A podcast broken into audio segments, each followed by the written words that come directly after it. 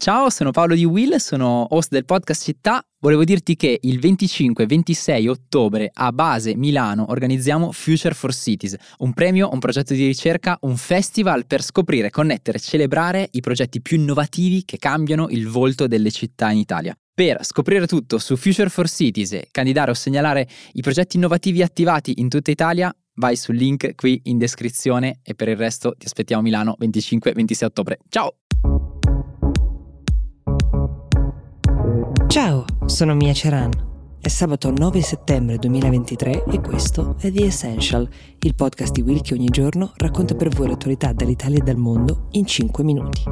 Oggi, come ogni sabato, la selezione l'avete fatta voi. Partiamo dalla domanda di Domenico che ci scrive per chiederci di affrontare il tema del ruolo piuttosto controverso che ha avuto e che sta avendo Elon Musk, il milionario sudafricano, all'interno della guerra in Ucraina. Allora, nei prossimi giorni è prevista l'uscita di una nuova biografia di Musk, è a cura di uno scrittore piuttosto noto che si chiama Walter Isaacson, che tra le altre cose ha scritto anche la biografia autorizzata di uh, Steve Jobs e questa settimana l'emittente americana CNN ha riportato uh, in anteprima alcuni stralci di questo testo, tra cui figurava un'informazione piuttosto importante a proposito dell'interferenza dell'imprenditore in un'operazione militare dell'esercito ucraino. Allora, intanto ricordiamo che a poche settimane dall'inizio della guerra Musk aveva annunciato, l'avevamo raccontato anche su questo podcast, che avrebbe offerto gratuitamente all'Ucraina il sistema satellitare Starlink della sua SpaceX, la società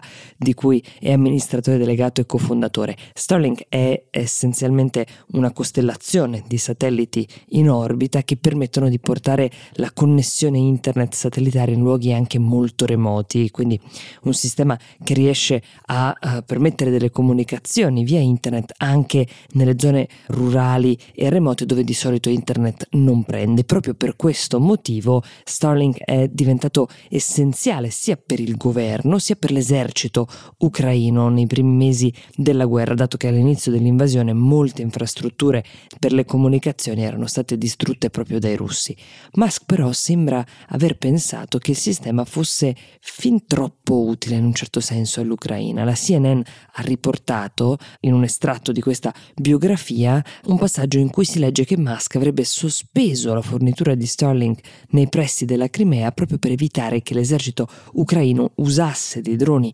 esplosivi per colpire navi militari russe.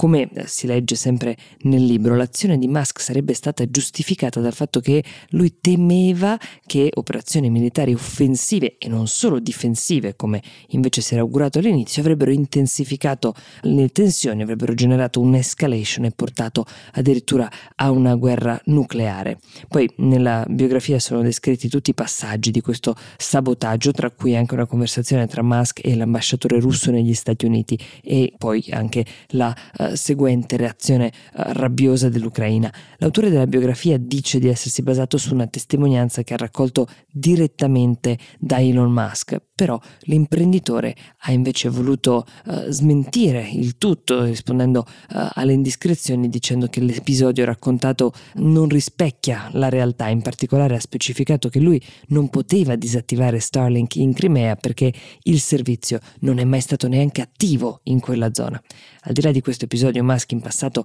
ha spesso cambiato idea riguardo alla fornitura di Starlink all'Ucraina, come ad esempio lo scorso ottobre, quando aveva minacciato gli Stati Uniti di smettere di offrire Starlink all'esercito ucraino. Quel che è certo è che Musk è diventato un intermediario politico molto rilevante, talvolta non molto affidabile però, tra il governo degli Stati Uniti e anche quello dell'Ucraina pur essendo un semplice cittadino, di fatto, forse non proprio semplice, le sue decisioni però hanno avuto più effetti sulla guerra di quanto eh, non si possa pensare.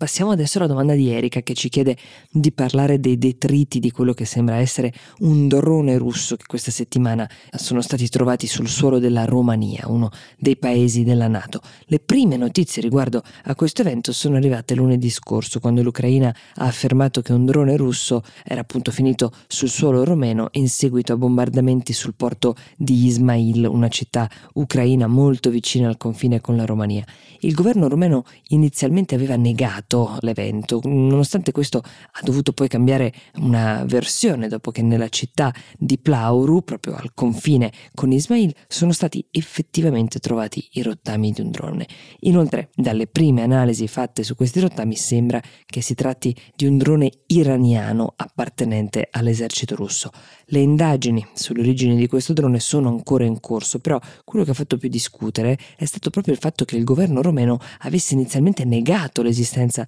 di questi detriti. Diversi media e analisti locali hanno accusato poi il governo di aver tentato, almeno in un primo momento, di insabbiare l'avvenimento, un tentativo di insabbiamento che si spiegherebbe con il fatto che la Romania ha temuto di dare il via ad un'escalation con la Russia, addirittura magari portando all'attivazione dell'articolo 5 della Costituzione della Nato, quello secondo cui un attacco contro un paese membro è considerato un attacco contro tutti i paesi dell'alleanza. Nonostante questo, sembra improbabile adesso che i membri della Nato possano dichiarare guerra alla Russia per difendere la Romania da dei detriti che sembra siano finiti quasi accidentalmente sul loro territorio. Non è poi la prima volta che accade una cosa del genere perché lo scorso novembre l'Ucraina aveva accusato la Russia di essere responsabile di un missile che aveva colpito una fattoria in Polonia e poi ucciso due persone. L'episodio aveva suscitato una certa preoccupazione, si era scoperto poi che in realtà il missile apparteneva alla contraerea ucraina che stava cercando di difendersi da un attacco russo.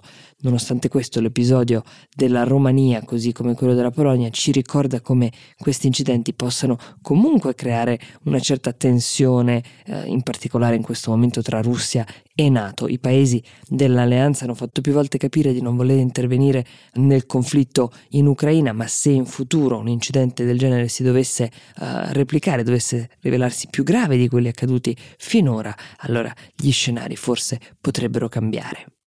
Prima di lasciarvi vi do un consiglio eh, di ascolto per il weekend, eh, ovvero il podcast Show Off, condotto e scritto da Francesco Giano che racconta come cambia il mondo dell'intrattenimento, puntata registrata direttamente dal Festival di Venezia. Vi auguro un buon fine settimana e vi do appuntamento come sempre a lunedì.